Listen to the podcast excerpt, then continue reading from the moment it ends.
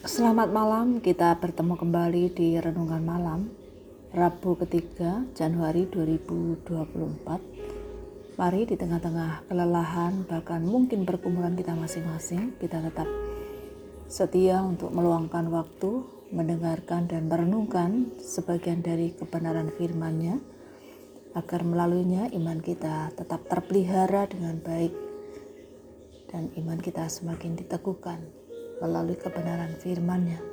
Sebelumnya mari kita berdoa.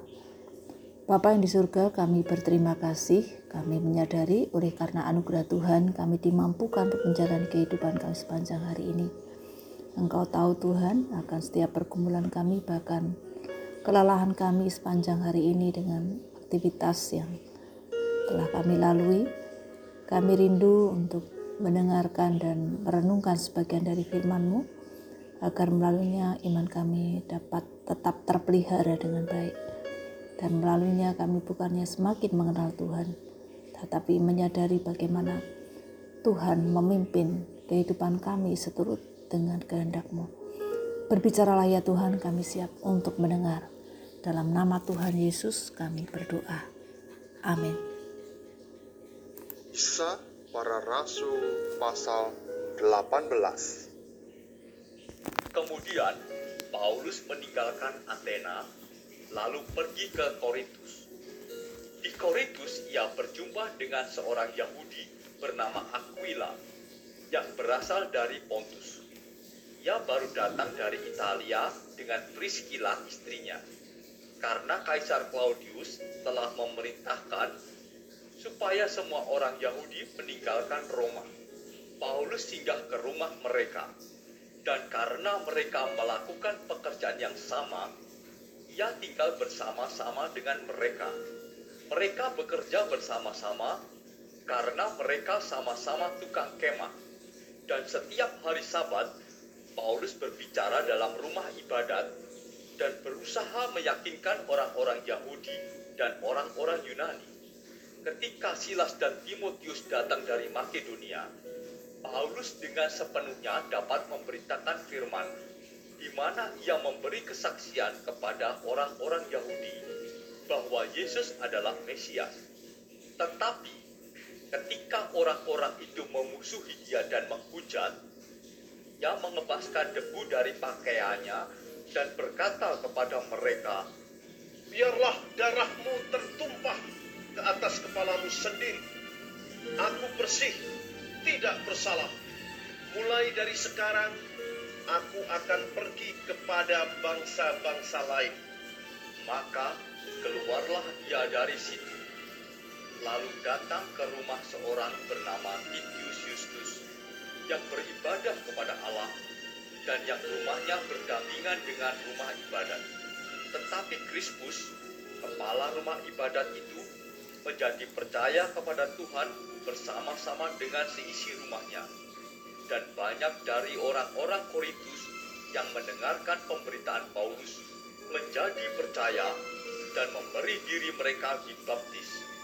Pada suatu malam, berfirmanlah Tuhan kepada Paulus di dalam suatu penglihatan, Jangan takut, teruslah memberitakan firman, dan jangan diam. Sebab aku menyertai engkau dan tidak ada seorang pun yang akan menjamah dan menganiaya engkau, sebab banyak umatku di kota ini. Maka tinggallah Paulus di situ selama satu tahun enam bulan, dan ia mengajarkan firman Allah di tengah-tengah mereka. Akan tetapi, setelah Galio menjadi gubernur di Akhaya, bangkitlah orang-orang Yahudi bersama-sama melawan Paulus, lalu membawa dia ke depan pengadilan. Kata mereka, Ia ini berusaha meyakinkan orang untuk beribadah kepada Allah dengan jalan yang bertentangan dengan hukum Taurat. ketika Paulus hendak mulai berbicara, berkatalah Galio kepada orang-orang Yahudi itu, Hai orang-orang Yahudi, jika sekiranya dakwaanmu mengenai suatu pelanggaran atau kejahatan, sudahlah sepatutnya aku menerima perkaramu. Tetapi kalau hal itu adalah perselisihan tentang perkataan atau nama atau hukum yang berlaku di antara kamu, maka hendaklah kamu sendiri mengurusnya.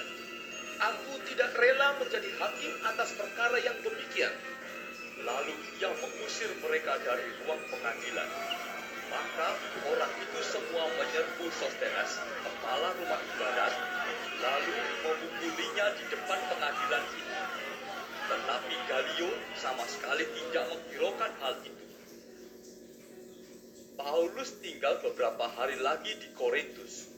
Lalu ia minta diri kepada saudara-saudara di situ dan berlayar ke Syria sesudah ia mencukur rambutnya di Kengkrea karena ia telah bernasar.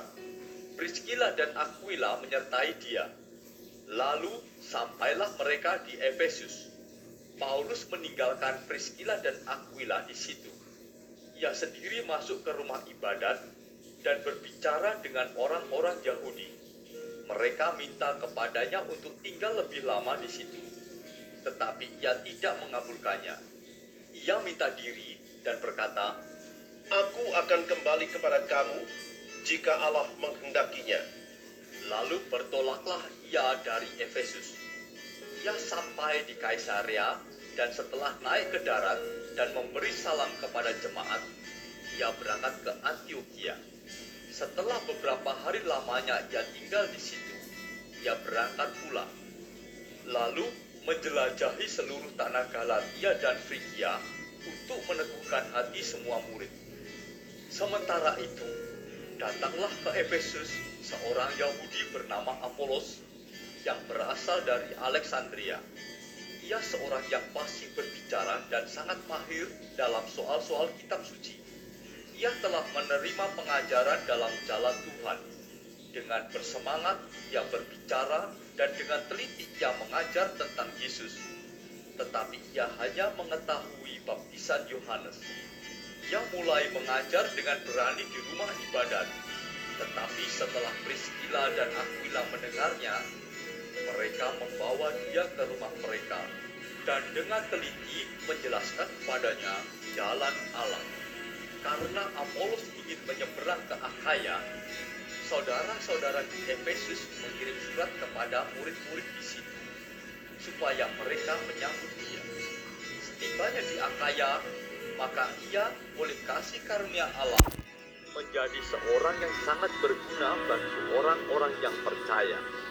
Sebab dengan tak jemu-jemunya, ia membantah orang-orang Yahudi di muka umum dan membuktikan dari kitab suci bahwa Yesus adalah Mesias. Dalam kisah para rasul pasal 18 ini dikisahkan setelah meninggalkan Athena, Paulus pergi ke Korintus. Ia bertemu dengan Aquila dan Priscilla. Mereka bekerja bersama-sama sebagai pembuat tenda. Paulus mengajar di sinagog setiap hari Sabat. Meskipun orang-orang Yahudi menolak pesannya, Paulus kemudian mengalihkan perhatiannya kepada orang-orang bukan Yahudi. Krispus, pemimpin sinagog, dan banyak orang Korintus menjadi percaya dan dibaptis. Tuhan berfirman kepada Paulus, menyuruhnya untuk terus memberitakan firman Tuhan. Dan Tuhan berjanji akan senantiasa menyertainya. Dia tinggal di kota itu selama satu tahun enam bulan. Ketika Galileo menjadi gubernur Akaya, orang-orang Yahudi membawa Paulus kepadanya. Menuduh Paulus supaya membujuk orang untuk menyembah Allah dengan cara yang bertentangan dengan hukum. Tetapi kemudian Paulus berlayar ke Antioquia bersama dengan Aquila dan Priscilla. Ketika mereka singgah di Efesus, Paulus pergi ke sinagog mengajar dan orang-orang Yahudi memintanya untuk tinggal lebih lama. namun Paulus menolaknya. Kemudian ia berlayar ke Kaisaria, melanjutkan perjalanan ke Antioquia. Setelah menghabiskan beberapa waktu di Antioquia, Paulus kembali mengunjungi murid-murid di Galatia dan Frigia. Tidak mudah untuk memahami kehendak Tuhan. Ketika Paulus mengunjungi di Efesus, orang-orang memintanya tinggal bersamanya. Tetapi dia memutuskan untuk melanjutkan perjalanannya ke Antioquia. Dia mengatakan kepada mereka bahwa dia akan kembali jika itu kehendak Tuhan. Kisah perjalanan Paulus ini mengingatkan bahwa dalam keterbatasan kita, Mari kita tetap berpegang teguh pada firman-Nya bahwa Dia akan memimpin perjalanan hidup kita sesuai dengan rencana dan kehendaknya. Tidak ada yang dapat menghalangi kehendak Tuhan dalam kehidupan orang-orang percaya.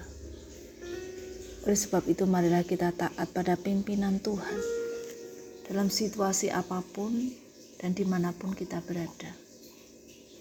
Dan biarlah kita mengingat bahkan sungguh-sungguh percaya bahwa Tuhan memimpin kehidupan setiap orang percaya seturut dengan kehendaknya. Mari kita berdoa. Bapa yang di surga kami berterima kasih. Firman mengingatkan melalui kisah perjalanan pelayanan Paulus pada saat itu bahwa sesungguhnya tidak ada seorang pun yang dapat menggagalkan kehendak dan rencana Tuhan bagi setiap umat yang telah engkau utus untuk memberitakan kabar baik di mana pun kau hendak mengutusnya. Bapa, kami berterima kasih.